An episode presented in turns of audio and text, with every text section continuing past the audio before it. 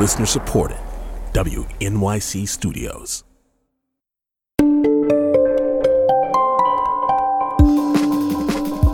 This is The Takeaway. I'm Melissa Harris Perry in for Tanzina Vega. Six trillion dollars. That's the bottom line of the 2022 federal budget that the Biden administration proposed on Friday. Included in it are the two infrastructure proposals that President Biden has already begun to outline for the public in his American Jobs Plan and American Families Plan. Speaking in Cleveland on Thursday, the president once again detailed what he's hoping to accomplish through these spending measures. This is already clear. We're on the right track. The American Rescue Plan laid a strong foundation for a new economy that brings everybody along. But it's just the first step. We're going to build on the incentive and incredible progress that we've made and set America on a sustainable path to faster, more inclusive economic growth. We have to start investing in ourselves again, in the American people again. But for Republican lawmakers, there's another number included in this budget proposal that is likely to draw widespread condemnation. $1.8 trillion. That's the projected size of the federal deficit in 2022 under this plan. And according to the New York Times, debt as a share of the U.S. economy would reach record highs by 2024 if this budget is enacted. Meanwhile, some members of the GOP are trying to negotiate with the Biden administration on infrastructure spending. But the $928 billion plan put out by Republicans this week was quickly criticized by Senate Democrats who said the GOP is just setting President Biden up to fail. And the partisan divide wasn't just on display this week when it came to the federal budget. On Tuesday, the president hosted the family of George Floyd to commemorate the somber anniversary of the day Officer Chauvin murdered George Floyd. The images were important, but the Justice in Policing Act, named for Floyd, that Biden had promised to sign by May 25th, is still stalled in the Senate. There were, however, some historic moments in Washington this week. Civil rights attorney Kristen Clarke was confirmed to lead the Justice Department's Civil Rights Division, making her the first black woman to serve in that role. I, Kristen Clarke. I, Kristen Clarke. Do solemnly swear. Do solemnly swear. That I will support and defend. That I will support and defend. The Constitution of the United States. The Constitution of the United States. And on Wednesday, White House Deputy Press Secretary Karine Jean Pierre became the first openly gay woman to lead the White House press briefing and the first black woman to do so in roughly 30 years. I appreciate the historic nature, I really do. Uh, but I, I believe that, uh, you know, being, high, being behind this podium, uh, being in this room, uh, being in this building is not about one person. It's about you know what we do on behalf of the American people. Um, clearly, the president believes in, in representation matters, um, and I appreciate him giving me this opportunity. Uh, and it's, a, it's another reason why I think we are all so proud that this is the most diverse administration in history. It was a very busy week in the nation's capital, and we're going to start today by walking you through it all. Here with me now is Heather Long, economics correspondent for the Washington Post. Heather, thanks for coming back on the show. Great to be back. Also with us is Maya King, politics reporter at Politico. Maya, welcome back to you as well. Hi, thanks for having me. Heather, let's start with you. The Biden administration is putting forward a $6 trillion budget. What's in it? Well, a lot of the stuff we've seen before, so that infrastructure package is a big part of this budget, both the physical infrastructure on the roads and the pipes and getting everyone internet, as well as what they call the care package, uh, in, in, which would ex- hugely expand affordable child care and elder care and paid parental leave in the United States. Uh, there's also a really big increase in what's known as discretionary spending. So the president is proposing a lot of spending on education, research, transitioning the United States to a more climate friendly economy. So it's about a 16% increase in non defense spending and a 1.7, so a much more modest increase in defense spending. The big, big takeaway here is it would be a lot of money next year, in particular, a $6 trillion budget and running close to a $2 trillion deficit. So, meaning we're not paying from quite a bit of that spending next next year. They're painting it, the administration painting it as like a down payment on America's future, getting us on the right track. Obviously, though, there's a lot of concerns about spending money we don't actually have. Okay, I want to push into one aspect of that. Now, you said they're getting internet for everyone. And I feel like 30 years ago in America, we would have seen states and governors excited about federal spending that would bring that kind of critical infrastructure to their communities. Maya, are we expecting pushback not only in Congress, but also at the state level from governors who would actually benefit from this kind of spending? Well, it's interesting. I think we can absolutely expect pushback in Congress, and we've already seen that with anything that um, the Biden administration has put forth that really has a dollar sign attached to it. The immediate response, particularly from Republicans in Congress, has been this is way too expensive. This will bankrupt the country in the name of, of liberal policy, and it's just not a viable path forward. And I think we've seen that already in the giant gap. I believe it was last valued at about $1.5 trillion in difference between what Democrats have proposed and what Republicans came back with. Yet on the state level, uh, the need is a little bit different. I think um, what we saw around the um, pandemic stimulus payments of the last round a lot of state and local officials were saying, you know what, we actually really do need this money, and uh, many of many Republican leaders were willing to accept it there too um, just because the need is is very different and people were really hurting i think on the state and local level in a way that governors were able to see much differently. So how this now translates to infrastructure what this means now for this next round of, of debate on what exactly infrastructure means how we define it and um, as heather mentioned of course how we pay for it it certainly i think will will shape the contours of of how different leaders on different levels will respond to it. Heather Let's come back to the pay for it piece that Maya ended on there. Maybe this is an indication of why my credit cards look the way they do, but really, who cares if we can't pay for it in the short term? Isn't the real issue here about stoking the economy with this kind of spending and also dealing with all of the deferred maintenance on our national infrastructure? You make a great point. Obviously, many of the programs that are being proposed are hugely popular, such as paid parental leave, finally getting the United States to have 12 weeks of paid parental leave, making those critical infrastructure investments. Many of us, as you drive around parts of the country, feel those nicks in the road and those see those bridges that could really use uh, repair every day. Not to mention some of these pipes in the ground. I was on the website recently trying to figure out out if the line, water line to my house is an old lead pipe or not, which is a very scary situation for anyone. And so, but there are costs associated with with spending more money than you have similar to your to a credit card bill where if somebody isn't balancing every month they are paying interest. And the united states uh, is borrowing money from other countries right now in order to fund this and we are uh, ultimately going to have to pay interest on it. And i think the big concern from an economic perspective is nobody's saying that we're going to hit that critical point where we can't borrow anymore next year or even five years down the line. But there is going to be some number that we can't borrow past or that it becomes much more expensive to borrow, similar to somebody who hasn't paid their credit card bill suddenly sees that interest rate, that borrowing rate jump up over time. And so that's why there you see even in the Democratic Party some voices who are warning does it really need to be quite this much? I mean the headline on the New York Times this front page this morning is the Biden administration seeking spending levels not seen since World War II.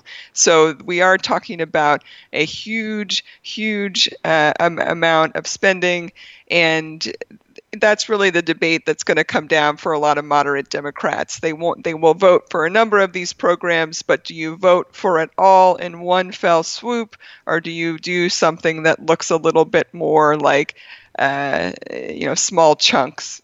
The World War II discourse is instructive here because it is post World War II America that becomes the global power we understand ourselves to be in large part because of that spending, and of course also because of the massive war that took us into that space. But Maya, I'm also thinking that in that moment, there was a lot of partisan unity, which is to say that Democrats ran the board at that time. That is not the situation we're in now. These very slim majorities are not what Roosevelt was facing. So, is there any possibility that this can, in fact, pass through the government we have right now?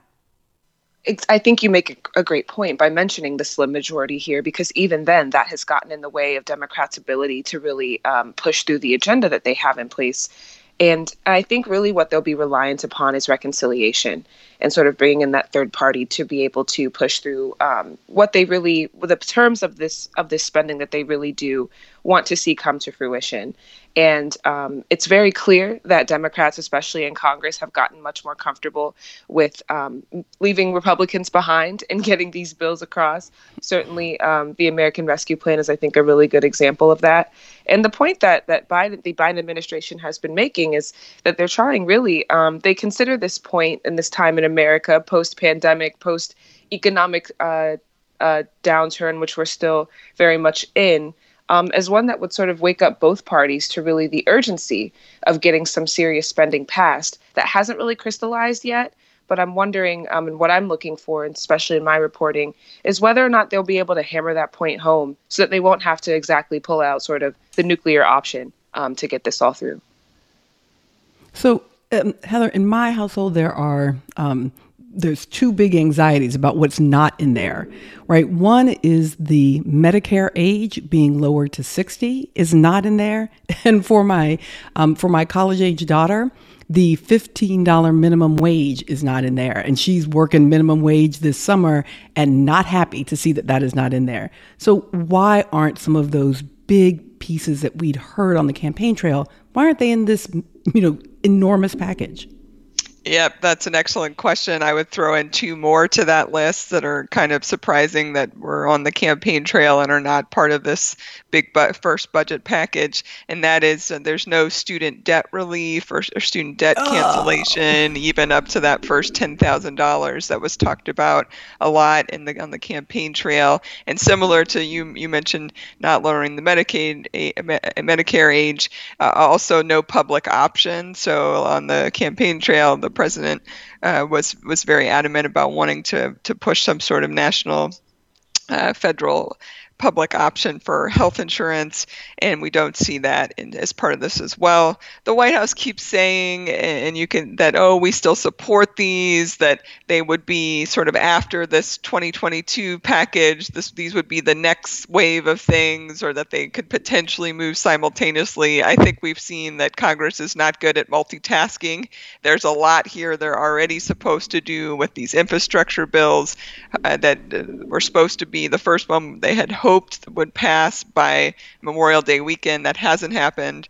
So I, I think uh, the way I would read this is it's interesting what fell out when the when the priorities had to be written on paper. It was interesting what did not make it. And while they're still giving lip service to these items, I, I and are still on the the dream list for President Biden, I think reality has set in that it, the Democrats probably only have one one or two more big bills that they can pass, and these items do not appear to be on that list. So let's go here to, to the other kinds of things that either were or were not happening in DC this week. And Maya, this was the, the moment when we were supposed to have on the president's desk, ready for signature, the George Floyd Justice in Policing Act, but it didn't happen. Has there been any movement and is it going to happen?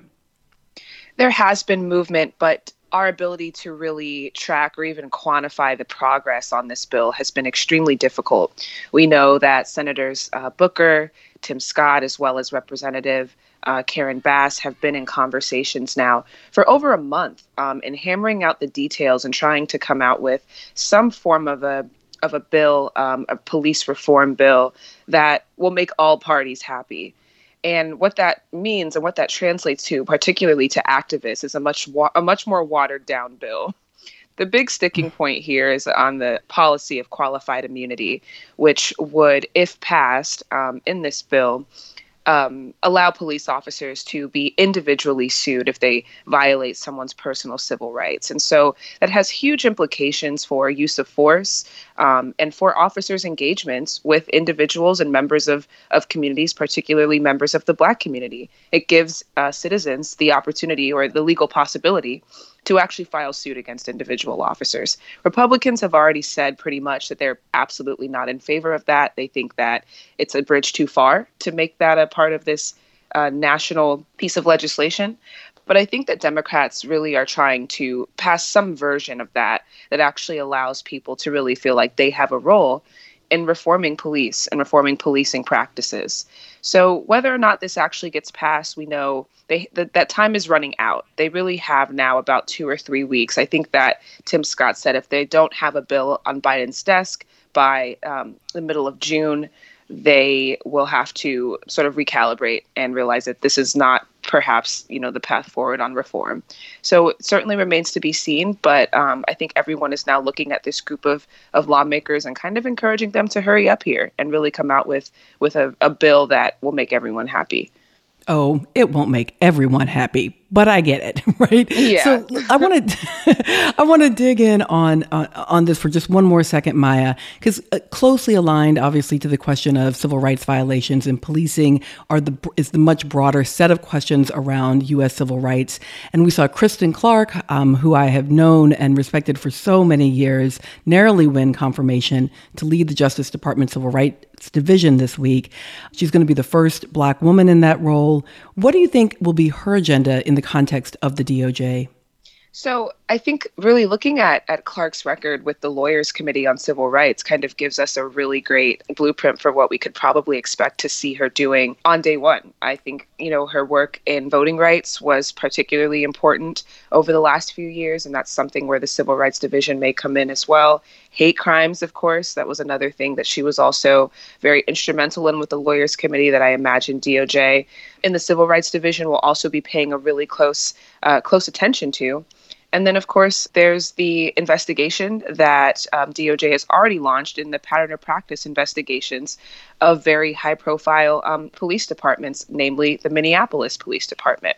I think that as the findings of that investigation start to come out, and really, as DOJ really starts to uh, dig in on this and other police departments across the country, we can expect to see Kristen Clarke really being the face of those investigations and understanding sort of how police departments across this country have operated that have led to these really high profile shootings, um, particularly of African Americans. And a lot of people are waiting to hear and see more about the Minneapolis Police Department in the context of George Floyd's murder. So it'll really be interesting. And I think for a lot of people, very exciting to see mm-hmm. Kristen Clarke be able to deliver that message and kind of push things forward there. Absolutely. Heather, let me come to you on a on another issue which is actually in the budget but feels to me like it's connected to these broader questions as well of economic, social, racial justice and civil rights. And that's housing. And we know that one of the sort of um, surprising effects of this shutdown, the you know the quarantine has been just massively rising housing prices around the country. What is the budget plan for affordable housing and assistance from the government around that? You're absolutely right that there is a lot of reason to be very nervous about the housing market and housing affordability. Even before the pandemic, uh, we had about 11 million families in the United States paying more than half their income on rent, and I think it's it's likely that we that could worsen this summer. Those protections for not getting evicted are set to expire at the end of June, and as you noted, the housing prices have gone up, and at the moment, rent prices are not showing up in in the inflation data and the and the price rising data, but I, I think there's a high likelihood we could see that happen in, in the coming months. the The plan is very ambitious. It's a, it's been it was a big part of that second infrastructure, first and second infrastructure package to do Uh, several hundred billion dollars more towards affordable housing. That includes building additional affordable housing as well as retrofitting some of the existing housing stock, a lot of which was built in the 50s and 60s and 70s and needs to be desperately upgraded. So, uh, you know, there's definitely a lot here. Whether it will be enough or whether it will move fast enough, even if this were, were past the summer, and we talked about the struggles of Congress multitasking, even if this first infrastructure infrastructure package passes this summer, uh, is that going to be fast enough to alleviate some of these rent concerns or help prevent people from getting evicted right now? I would like to be more optimistic than I am on that. Hmm. That one's tough. Um, Maya, on a quick final note, I have to say that I did get more than a little bit of black girl joy out of watching the historic moment when White House Deputy Press Secretary Karine Jean Pierre became the first openly gay woman and the first black woman in about 30 years to lead the White House press briefing. I mean, was that just the best or what? Absolutely. And I think that, that Black Girl Joy is no small thing. Black women have played a key hmm. role in electing this administration. So it's important to also have representation in who's delivering the message out of the White House. I'm going to take that. I'm going to take Black Girl Joy is no small thing. Maya King is politics reporter at Politico, and Heather Long is an economics correspondent for the Washington Post. Thank you both for joining us today. Thanks for having Thanks me. so much. During the past year, the pandemic revealed many of the cracks in our national foundation, from racial health inequities to uneven Wi Fi capacities. But perhaps none more critical than the utter lack of an infrastructure to ensure all families have access to quality, affordable childcare. And this is a burden shouldered disproportionately by women who remain primary caregivers in many families and make up the majority of the childcare workforce. One statistic gives us a glimpse at the scale of the childcare crisis. Between February and April 2020, 4.2 million women left or lost jobs. 2 million have yet to return. The American Rescue Plan that President Joe Biden signed into law in March sought to remedy this, at least in part, by expanding the child care tax credit. And while it's not a full scale solution, it is a powerful tool for many families. Here with me to discuss what this credit will mean for families is Dorian Warren. Dorian is the co president of Community Change and co founder of the Economic Security Project. It's so good to have you with us.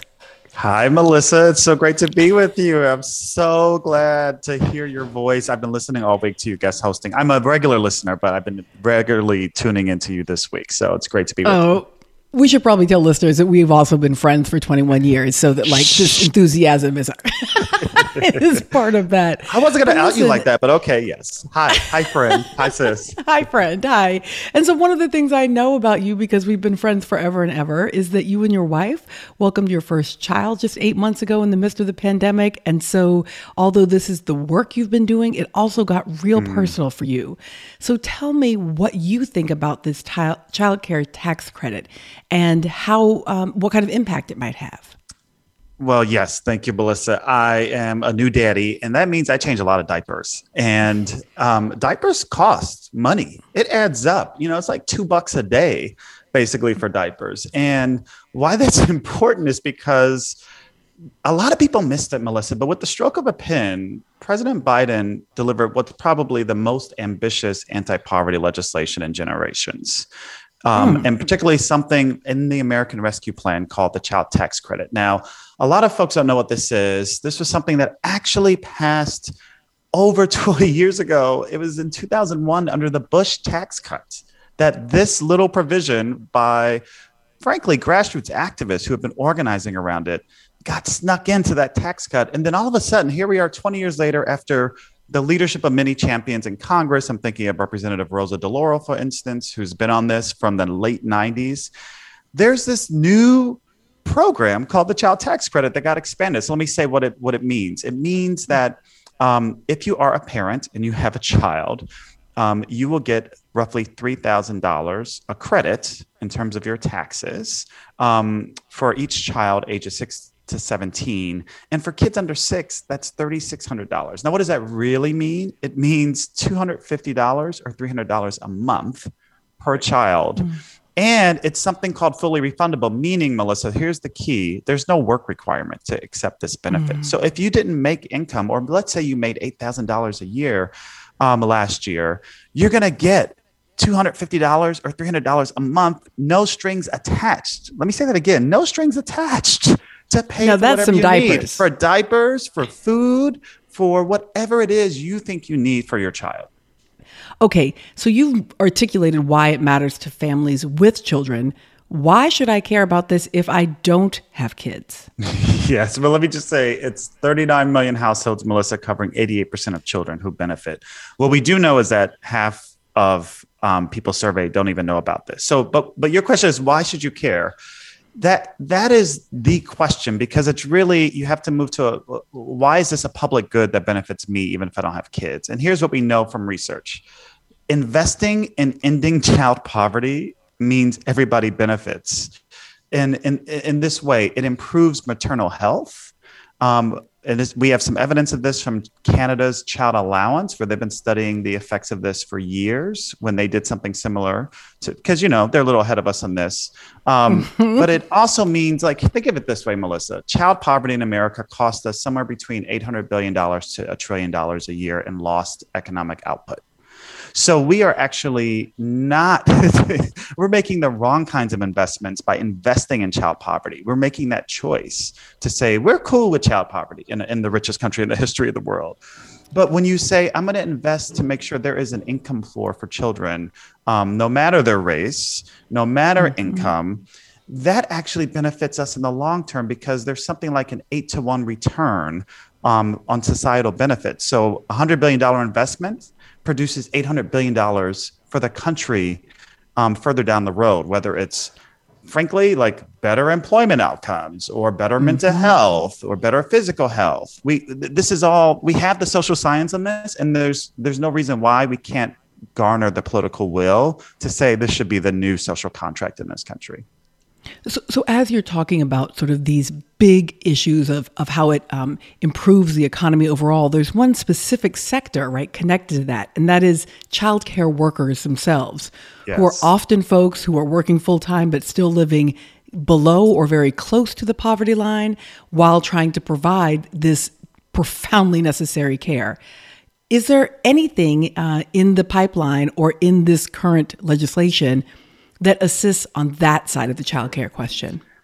We have relegated childcare to an individualized issue for most Americans for too long. It is a public good. And so there was a little bit of a down payment, Melissa, on providing high quality access to childcare for everybody in the American Rescue Plan. There's about $40 billion. But, but, but, but, there is $700 billion on the table in pending legislation that would actually re- reconstitute, so to speak, reconstruct our entire childcare system in America so that particularly low income parents, black and brown parents have access to childcare. And as you pointed out, childcare providers and especially the teachers can get a living wage. It, it makes no sense. it just makes no sense. If you work full time caring for other people's children so that they can go to work or they can live their lives, why should you have to live in poverty? This is the most important work we can do as a country is investing in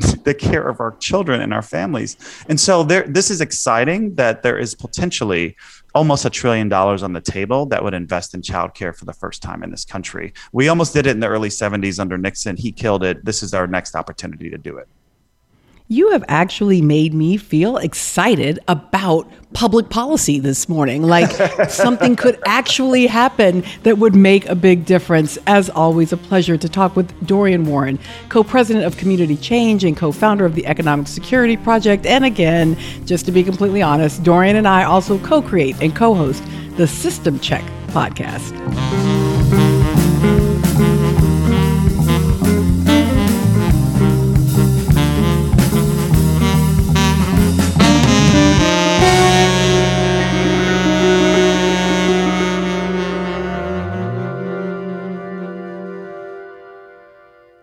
NYC Now delivers the most up to date local news from WNYC and Gothamist every morning, midday, and evening.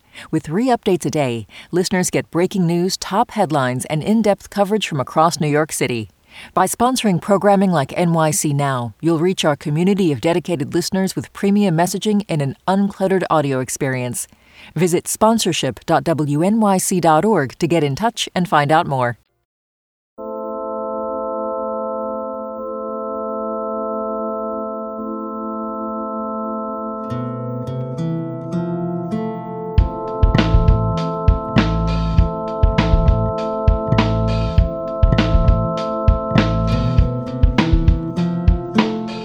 On May 31, 1921, a violent white mob in Tulsa, Oklahoma enacted a deadly and destructive massacre that nearly destroyed the thriving black community of Greenwood.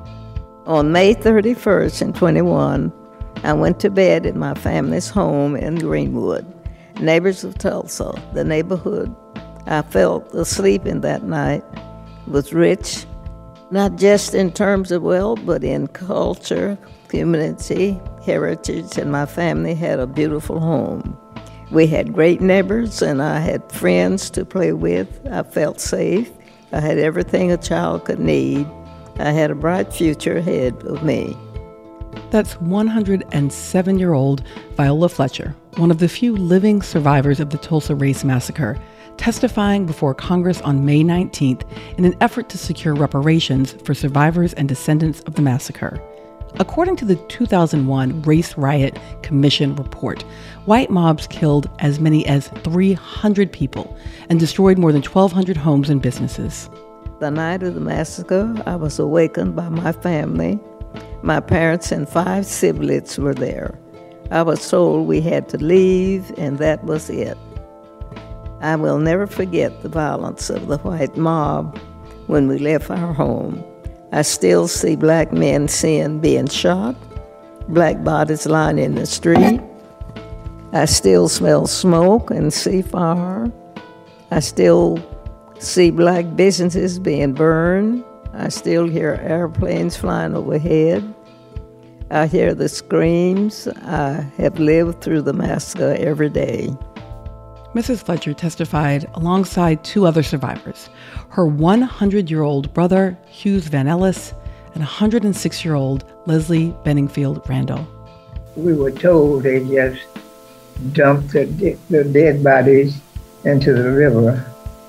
Uh, I, I, I remember running outside of our house.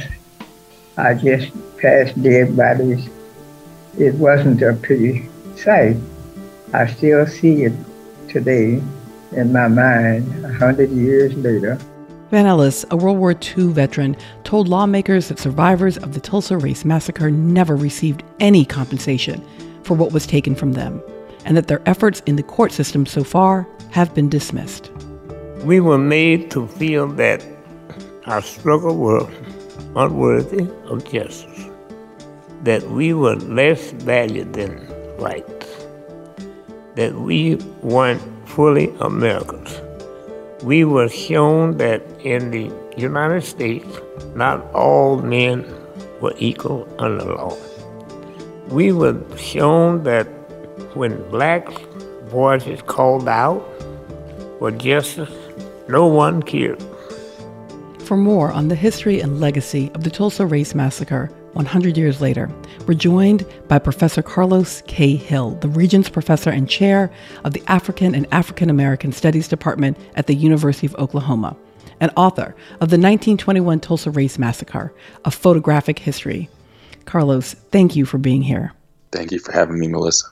I want to start in Greenwood before the massacre. Tell me about this thriving community where this little seven year old girl goes to bed feeling safe. Circa 1921, Tulsa's Greenwood District was one of the most affluent black communities in the country. And part of the reason the Greenwood District is known today is because of Booker T. Washington uh, in 1913 referring to the Greenwood District as the Negro Wall Street of America. And what Booker T. Washington was attempting to do was to tilt Black Americans' eyes toward Tulsa, toward Greenwood, and help them to understand that the affluence that uh, Black people had had accumulated uh, in the Greenwood district, that was possible for them as well. And so Booker T. Washington wanted African Americans to understand Greenwood as a kind of shining symbol of what was possible in Jim Crow America if it could happen in Tulsa black Americans could possibly have a different reality in Jim Crow America. And so when the mob attacked Greenwood and destroyed mm-hmm. its homes and businesses, it wasn't just those homes and businesses that were attempting to be destroyed. It was the idea that black people could could prosper in these United States, particularly in in, seg- in the segregated United States that was America in 1921. And so that also was under attack, under threat. But luckily, fortunately, uh, for us, the community rebuilt. uh, that idea was revived. Um, and today it still lives on. Uh, in the words of Mother Randle, uh, in the words of Mother Fletcher, as well as Hugh Van Ellis. That point that uh, that Washington had turned the eyes of Black America to Tulsa, that this was standing as this shining beacon, then the destruction, the massacre there in Greenwood becomes a kind of collective lynching, right? Because lynching is never just about violence against the one body, it is always also an act of terrorism. So, what I heard you say was that this also was meant to terrorize, to blot out the notion of this kind of Black success for Black folks throughout the country. Absolutely. Lynching revolves around terrorism. Terrorism as a form of social control. And with lynching, it's a form of racial social control. I have often referred to what occurred on May 31st and June 1st at minimum as a massacre, but it could be framed as a community lynching. Uh, with lynching, the history of lynching, a classic lynching really typically involves an individual. An individual or their family is the target. With Greenwood, the target of the violence was the community. The goal was not just to destroy, but also to expel Black people, those 11,000 residents. Uh, who had built Greenwood in, in, in, in, approximately 15 years into the Negro Wall Street of America or Black Wall Street. The goal was to expel them from the community. And in writing a photographic history of the race massacre, I came across numerous photographs that helped me to tell that story. One photograph in particular uh, was turned transformed into a postcard, and the caption on that postcard read, uh, running the Negro out of Tulsa. That photograph captured for me what was in the hearts and the minds of whites as they burned, as they looted, as they destroyed uh, this historic community. It certainly was a massacre, but I think you could also make a, a compelling argument that it was a community lynching and an attempted expulsion of Tulsa's black residents. Professor Hill, tell us more about the photographs that you found and the story they tell. One of the things that I discovered in beginning my research, uh, deep research on the race massacre, was not only is it the deadliest attack, single attack on a black community in American history, it may be the most photographed instance of anti black violence in American history. Um, and beginning to talk to the community members about this history and talking to them in ways about this history that they revealed to me that this was in fact a massacre trying to piece together um, you know this history and, and how to you know compellingly um, offer it up to people who have no idea about the scale and the scope of it. I discovered these photographs and i couldn't look away uh, I just could not believe what I was seeing in these photographs. A 35 block area completely destroyed in less than 24 hours. And so it became incumbent upon me to try to figure out a way to leverage those uh, those photographs to tell a story, not not the story that the white mob wanted to tell, in documenting it and creating these photographs, but in fact the story that Viola Fletcher told in Congress. Uh, Hugh Van Ellis told in Congress just last week. Mother Randle told the story of how this community was viciously attacked and in less than 24 hours destroyed. I think the photographs bring that home in ways that even words uh, can't.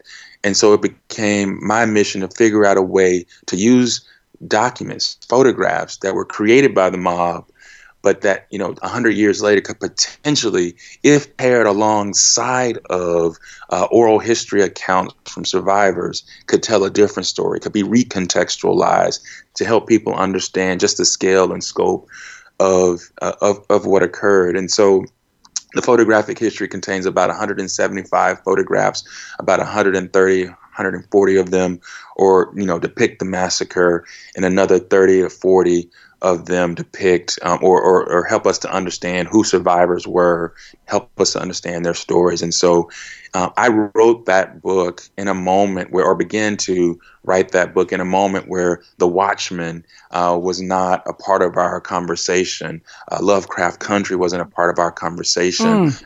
imagining a world where you had to convince people that this was a massacre. And so those photographs became Exhibit A in the argument for why, at minimum, we have to talk about this as a massacre. And I hope, to the extent that the photographs and the oral histories uh, bring that to the fore, I hope that that was accomplished your point that it was the mob itself that were taking these photographs, that they had transformed them into postcards and were proud of these actions goes to the very heart of what is also talked about in the uh, 2001 commission report, now 20 years old, that says not one of these criminal acts with then or ever has been prosecuted or punished by government at any level and that no government at any level offered any resistance at the time that it was happening.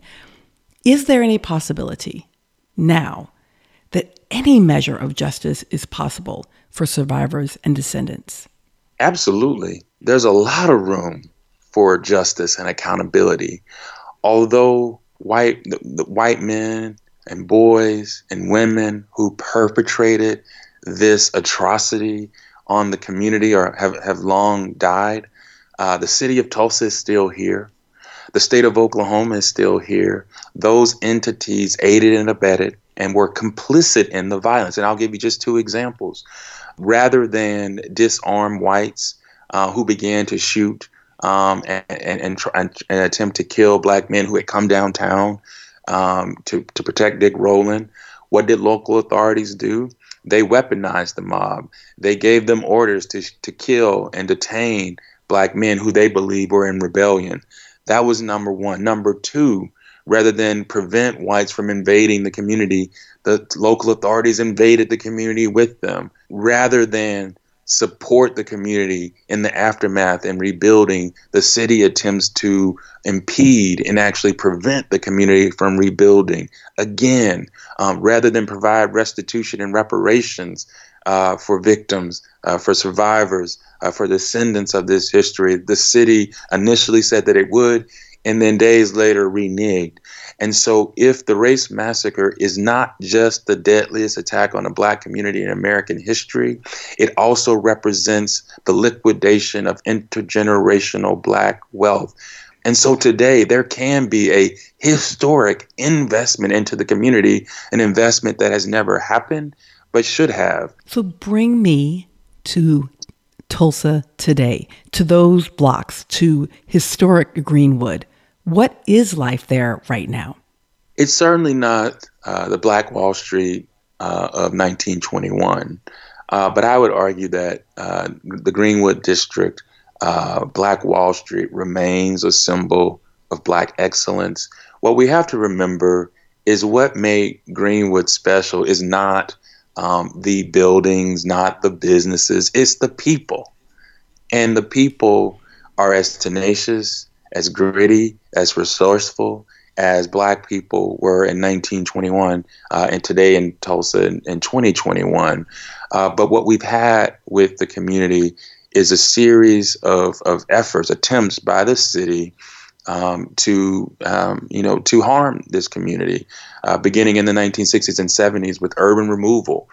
Uh, the the Greenwood district uh, over time has been gutted, and today uh, there are very few uh, black owned businesses and even black landholders in the Greenwood mm-hmm. district. And so when when when community members talk about uh, the urban removal policies of the 1960s and 70s, that is what they're referring to. And in many cases, um, completed the work that the mm-hmm. white mob began uh, in 1921. And so Greenwood of today is not the Greenwood of 1921, but the bones are still good. The people uh, right. are still right. pretty as, res- as resourceful. Black Wall Street, despite the fact that it's not the same as it was in 1921, still is a symbol of black excellence. That symbol that Booker T. Washington, uh, more than 100 years ago, spoke of. And I have to say, like the the um the the post Katrina New Orleanian in me jumps up um, with joy and recognition at the idea that community is about much more than just the buildings. It is always about about the people and the spirit of community that exists in that space, and there is still room for justice in Tulsa.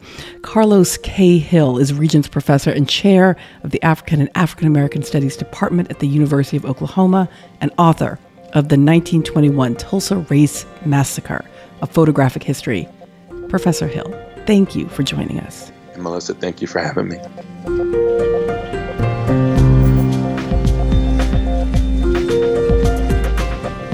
That's all we have for y'all today. I've really enjoyed being with you all week. Now, before I go, I want to give a shout out to this extraordinary crew who puts the show together daily. Our producers are Jackie Martin, Ethan Oberman, Jose Olivares, Meg Dalton, Patricia Jacob, and Lydia McMullen Laird. Our senior producer is Amber Hall. Sham Sundra and Vince Fairchild are engineers. Jay Cowit is our director, and Polly Irungu is our digital editor. David Gable is our executive assistant, and Lee Hill is our executive producer. Thanks so much for listening. I'm Melissa Harris Perry in for Tanzina Vega, and this is The Takeaway.